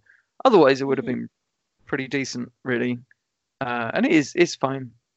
It's fine. It's better than volcano. I remember volcano being really tedious because that was that wasn't that was just like slow moving lava. It was like the blob or something with steve mcqueen. So, oh, okay. That, yeah, I could be enticed to watching that, just if only to broaden my horizons in terms of Linda, Linda Hamilton's back catalogue. she's yeah she's funny she's quite charming and she, yeah and she's and she's kind of i don't they're kind of believable that they would be attracted to each other I think the only other films I've seen her in are Retroactive with James Belushi, which I solely remember because there's a scene where James Belushi walks into like a like a kind of diner in the middle of nowhere, and the camera cuts between him shooting a, a six-shot pistol and someone behind the counter, and he fires it as he's walking forward 28 times without reloading. 28 times. And um, and another film she was in, I can't remember the title of. I think uh, it's called like Double Lives or something, and it's her playing herself and her twin sister. I think Sam Elliott might be in it, but that's like an 80s kind of thriller. So yeah, I should watch. I should watch more Linda Hamilton films. Really. You, you- you must have seen Children of the Corn though, surely. She and that? Oh God, I watched Children of the Corn 10 a few years ago. That's the last film we watched in the old flat. Faye said, "Let's watch Children of the Corn 10." Bloody hell! Oh, what a way to say goodbye. Honestly, uh, like I'm holding in my hand a PlayStation 2 controller as I say this, and I reckon that was probably worth more on eBay than the entire budget of Children of the Corn 10. That's baffling. So, are you are you going to rewatch Volcano to kind of get a taster for those? two I don't know about that. Maybe I do like a disaster movie. I like a and yeah, I like a '90s action movie. So I just There is a certain pull to them. Yeah. what's that? There's a certain pull to 90s action films. Disaster movies aren't really my forte, um, but No, there are very few good ones. One of the things you me- I do want to say before we move on is Roger Donaldson also directed Cocktail, and yeah, and I remember the one scene in that film that actually made me like jerk up in my chair was when I think I know what Bryan Brown Bryan Brown talks to him and he's like, "Go on, go and get a drink," and then he goes, and then he comes back five minutes later and he smashed a brandy bottle and slashed his throat with a decanter, and I thought, bloody, and he is dead. Yeah, there's no like, there's he no wasn't like he walks in and he's gurgling and he's like, "Oh, I've made a mistake," where he is dead, and I thought, you were keen, you were keen, Bryan. Uh, that's uh, that's a weird film. That um, what's that weirdly recently though? Was it good? Uh no, it's it's. I found it a little bit. It's a little bit dull, really. I don't know. It's, it's Is a strange one. FX Murder by Illusion, or well, nothing's as good as FX Murder by Illusion. Clearly, what was the sequel called? FX Two? It must have had a subtitle. Oh, for God's sake! Okay, let me type in Bryan Brown. Okay. Uh, Bryan Brown, seventy-two, still alive, good. I never want that man to die. Uh, filmography, eighty-eight. What was it? FX. Oh right, okay. So FX, also known as or subtitled Murder by Illusion. Uh, and then let me go down this. Oh, it's a remake. Oh no, it's a remake of it. FX2, The Deadly Art of Illusion. Jesus, I've never seen those films. Uh, that's basically the same title, then, isn't it? Murder by Illusion and the Deadly Art of Illusion. That's directed by Richard Franklin. Uh, I don't know if that rings a bell with you. That does ring a bell. That wasn't Richard Franklin, the one who directed The Money Pit, and we discussed him last week. He directed Psycho 2. He directed. I can't see the money pit on here. If, if he did direct it, it's not on here anyway. Although he did, I, I'm thinking of Richard Benjamin. he did direct The Lost World TV series, though, not what you're thinking of. Um, yeah, Um, I need yeah. to watch. So, so I've only got one more film on my list. well, the only one I've got is Virtual Combat. So, do you want to do that and then All right, yours? we'll, we'll knock we'll we'll knock Pocahontas on the head, so to speak. Well, no, we don't knock it on the head. You can cover Pocahontas. I read about this, and apparently they thought Disney thought that Pocahontas was going to be the bigger hit than Lion King, so they threw all their talent at Pocahontas, Right. and it turned out not to be as big a hit, did it? Um, but I think it's weird looking. Anyway, I don't think it's that. I mean, she's nicely animated, um, but it, it, it looks really strange. Like the backgrounds have this weird, like they look like they're out of a 80s fantasy animation, like Fire and Ice or something. They're this kind of slightly washed out, fantastical psychedelic look. They basically look like Roger Dean paintings. Um, right. So they're fantastic. so, which should be really cool, but yeah, I don't know. I don't think it really worked, but um, I don't think they'd make this film today. I mean, the Poca, the Pocahontas story is always a really, really dubious one anyway, because oh, okay. Is it I- based on some sort of fact then?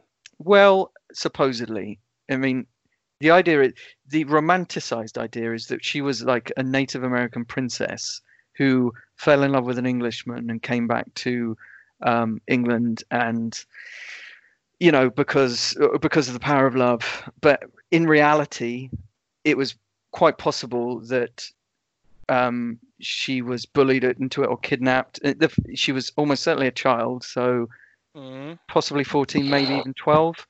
Um, and and the reality is she came back to England and then died soon afterwards anyway. So yeah, um, and like yeah, so the the idea behind the story, like the Disney version, is fine. Like the idea that basically, like the English come along, and they they fight the Native Americans, and they're you know back and forth, and then they realize in the end that you know hatred is not going to help, and they've got to learn to get along, etc.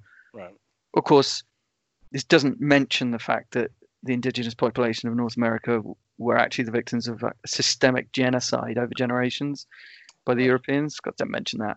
Um, and I think that's the real problem: is that the gap between the film and the brutal reality is just too massive, and it just feels uncomfortable watching it. Well, like that it's just kind of glossing over these atrocities. Yeah. It's like, oh, it's, it's, all fine. It was all fine in the end. Well, I've apparently the like this guy called Governor Ratcliffe, who is who's depicted in the Disney version as being he's kind of like the evil money grabbing Englishman, uh, and but apparently in real life, what happened was they the natives invited Ratcliffe and a load of his men um, for like a meal or whatever, and then they basically uh, stitched them up. They they tied up Ratcliffe. They skinned him alive they hmm. peeled off his skin, um, and they peeled his face off last so that he could watch the whole thing as it happened to him, and then they burned him. So that's that's kind of the reality of what's going on, and you see the extremeness of that kind of brutality of that world, uh, and you just think, nah, I don't know, this like Disney can't. They're taking something so brutal and really, really romanticizing it. Yeah. Yeah. Um, and I mean they do have like this weirdly serious tone to the whole film. Like I'm not sure that kids would today would really find it that exciting. Uh, like for example, the like there there are kind of slapstick animals in it, but they don't they can't talk or anything because supposedly that would be too fantastical. But there's still animals going around hitting each other and stuff. So it's really it's a strangely tonally awkward film. And to uh, make it worse, the puzzle platform on the Mega Drive is really middling as well. Really? Unbelievably Was it like The Lion King and Aladdin? Like really elaborate animation and stuff? Uh, yes, obviously Aladdin eh, and The Lion King are really good. The Lion King oh. is tough, but um, with, with, with yeah, it's much more of a slow-paced puzzle platform where you kind of take over other animals and t- to move forward, kind of like the Lost Vikings in a way. Right. But it's just a little bit cumbersome, um, right. and the foregrounds get mixed up with the backgrounds, obviously.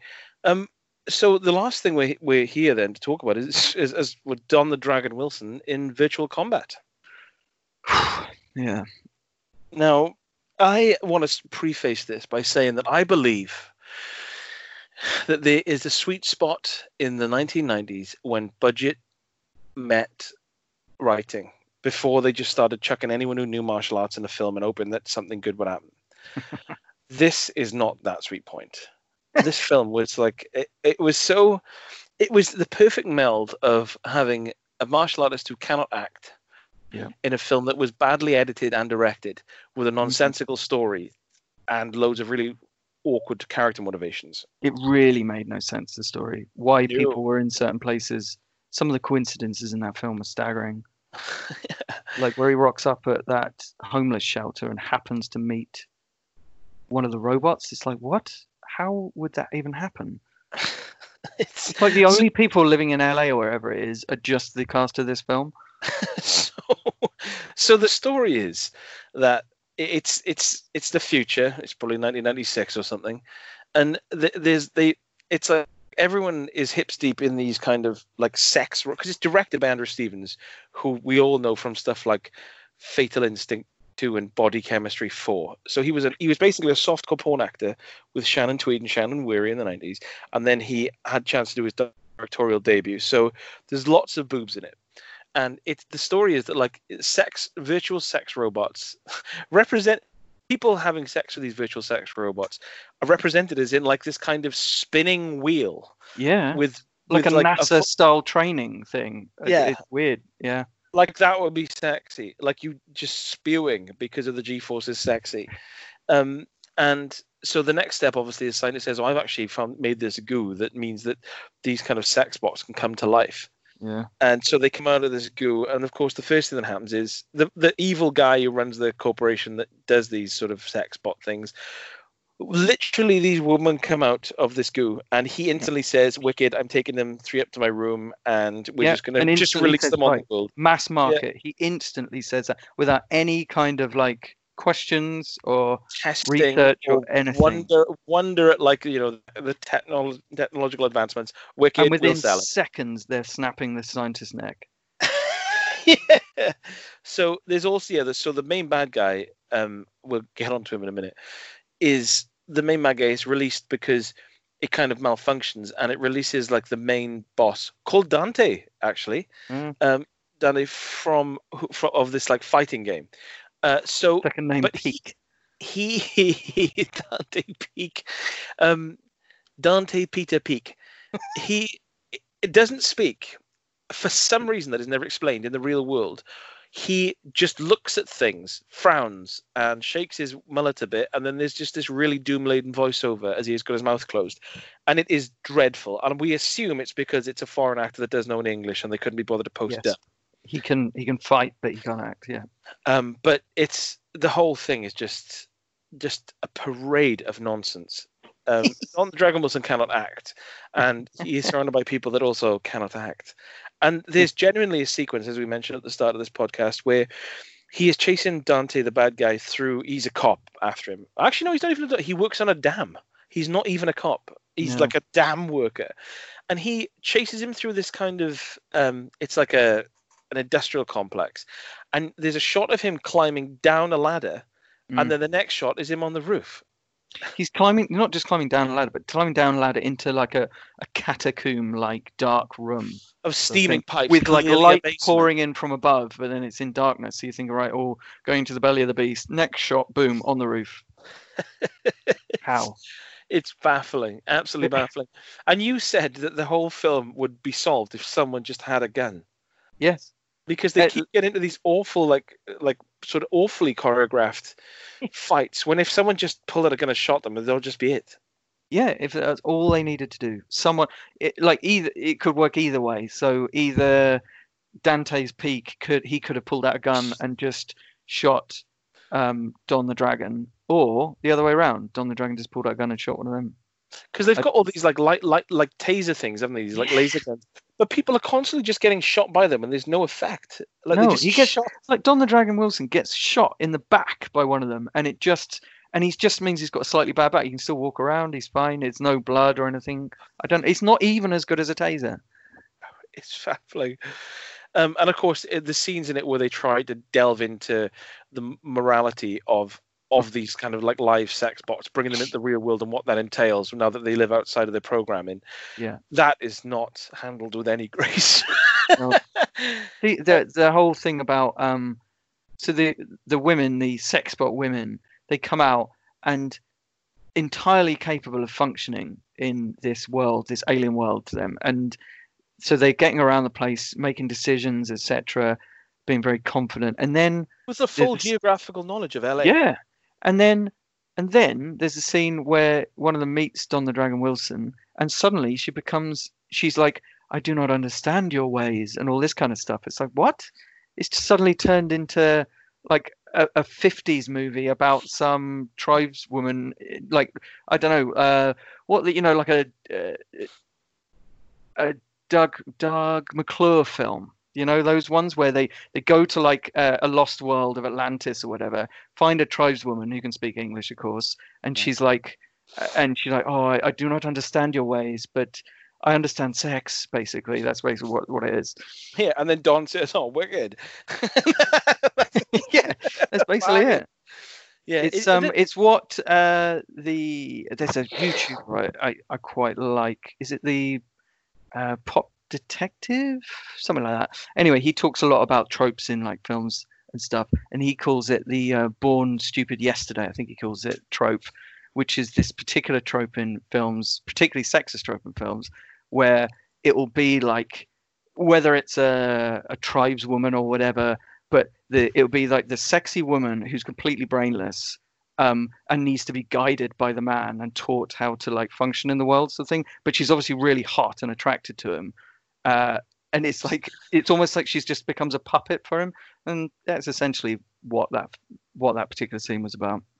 I think as well, it it it really focuses on a problem that happens with a lots of martial arts films where they they get a martial artist in and they think wicked you know he can he he's an actual like real world champion at, at his chosen Yeah. martial art but then because it's so badly choreographed and edited and because the people he's fighting don't have the same level of skill it just looks really they either cover it up by having like really quick edits so you're not really enjoying it anyway or it's just really uh, clunkily filmed and it just looks Yeah. really stupid like two dickheads fighting in a car park so there's Yeah. no joy on any level No. of it No, and it makes you realize the need for a good choreographer. Born Sexy Yesterday was the trope I, I was thinking of. Um, yeah, Pop Culture Detective uses the yeah. He mentions this Born Sexy Yesterday. So very hot, sexy women know how to seduce men, but don't have a clue about anything else. Basically, uh, yeah, it's bad. Uh, so yeah, that wasn't the best, and there wasn't that much virtual stuff in it, really, was there? I, I kind of wanted there to be more Lawnmower Man, like early CGI stuff. oh god, That would have been cool. anything would have been better than what, what it was Just a parade Anything would have been better than what it was. so know. um yeah so that sums up this episode but um yeah it's it was an interesting mix of films this week i gotta say it? I didn't watch many good films, I've got to say, but yeah. well i was gonna say to you what is your film of the week Well, I do think Just Mercy because it's the only true. Well, I mean, Erin Brockovich was quite good as well, but Just Mercy was the only really good film I watched basically over this period. Like all the rest were like okay or uh, flawed or actively bad or actively bad. Yes. Um, for me, I'd probably say Mission Impossible Fallout because I really generally thought it was a like uh, when if you know on the poster they just say things like brilliant five stars. Like I can imagine this poster saying like a breathtaking thrill ride, and I would Mm. be like, yeah, I actually agree with that because it is Yeah. genuinely this full on like Yeah. easily could have been split into two films, but I'm glad it. No. Yeah, I think it. Yeah. Very good stuff. Okay. Yeah. Well, that's it then. That's that. So have you got uh, again? U- 2. usual question. Have you got any? have you more coming to Annihilation, where they replace they replace Christopher Lambert with someone else. They kill off Linden Ashby in the first scene, and the ancient Chinese emperor turns out to be no other than Brian Thompson. So it definitely worth a watch that one. Um, Um, Uh, yeah, I'm not sure what's uh, coming up next. oh, they do replace Christopher Lamp with James Remar, so no, it's not too. Oh, well, there you go. Can't argue with that. Who doesn't um, talk like he needs to take his inhaler all the time. Um, yeah, I haven't really got anything um, particular lined up. Uh, nothing's really tickling my fancy, but I'll just watch some trash, whatever's on, really. watch any old cock that comes on the telly. To be honest, um, yeah, I'm the same. I've got, I quite like it though because we got nothing lined up, and I know that like they'll uh, now that I'm broadening my horizons into like films that cost more than fifteen quid. I, I'm looking forward to seeing some real corkers. yeah, yeah. I think that's because there was a time when I'd literally only be watching horror films, and I haven't seen a horror film in a good long while. So maybe I need a, a little horror marathon. That would be cool. Right then, I'll love you and leave you, All right, and um, I'll see you next time. Take care. Bye bye. Love you. Bye. Love you too. What?